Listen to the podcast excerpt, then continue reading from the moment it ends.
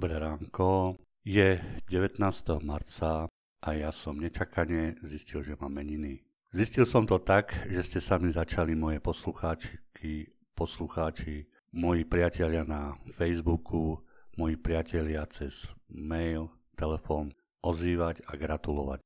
Všetkým vám týmto ďakujem a vzhľadom na to, že nemôžem a nestíham odpovedať všetkým, robím to aspoň takouto formou. Takže veľmi, veľmi vám ďakujem. Prajem vám takisto veľa lásky, veľa zdravia. Meno Jozef podľa hebrejčiny znamená Boh ti dá, respektíve Boh ti pridá.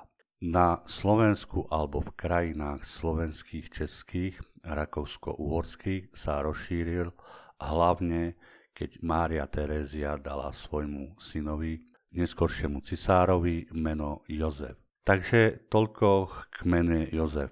Vzniklo to síce nečakane, ale prekvapilo ma to milo a všetkým, všetkým ešte raz veľmi, veľmi pekne ďakujem a prajem všetko dobré aj ostatným.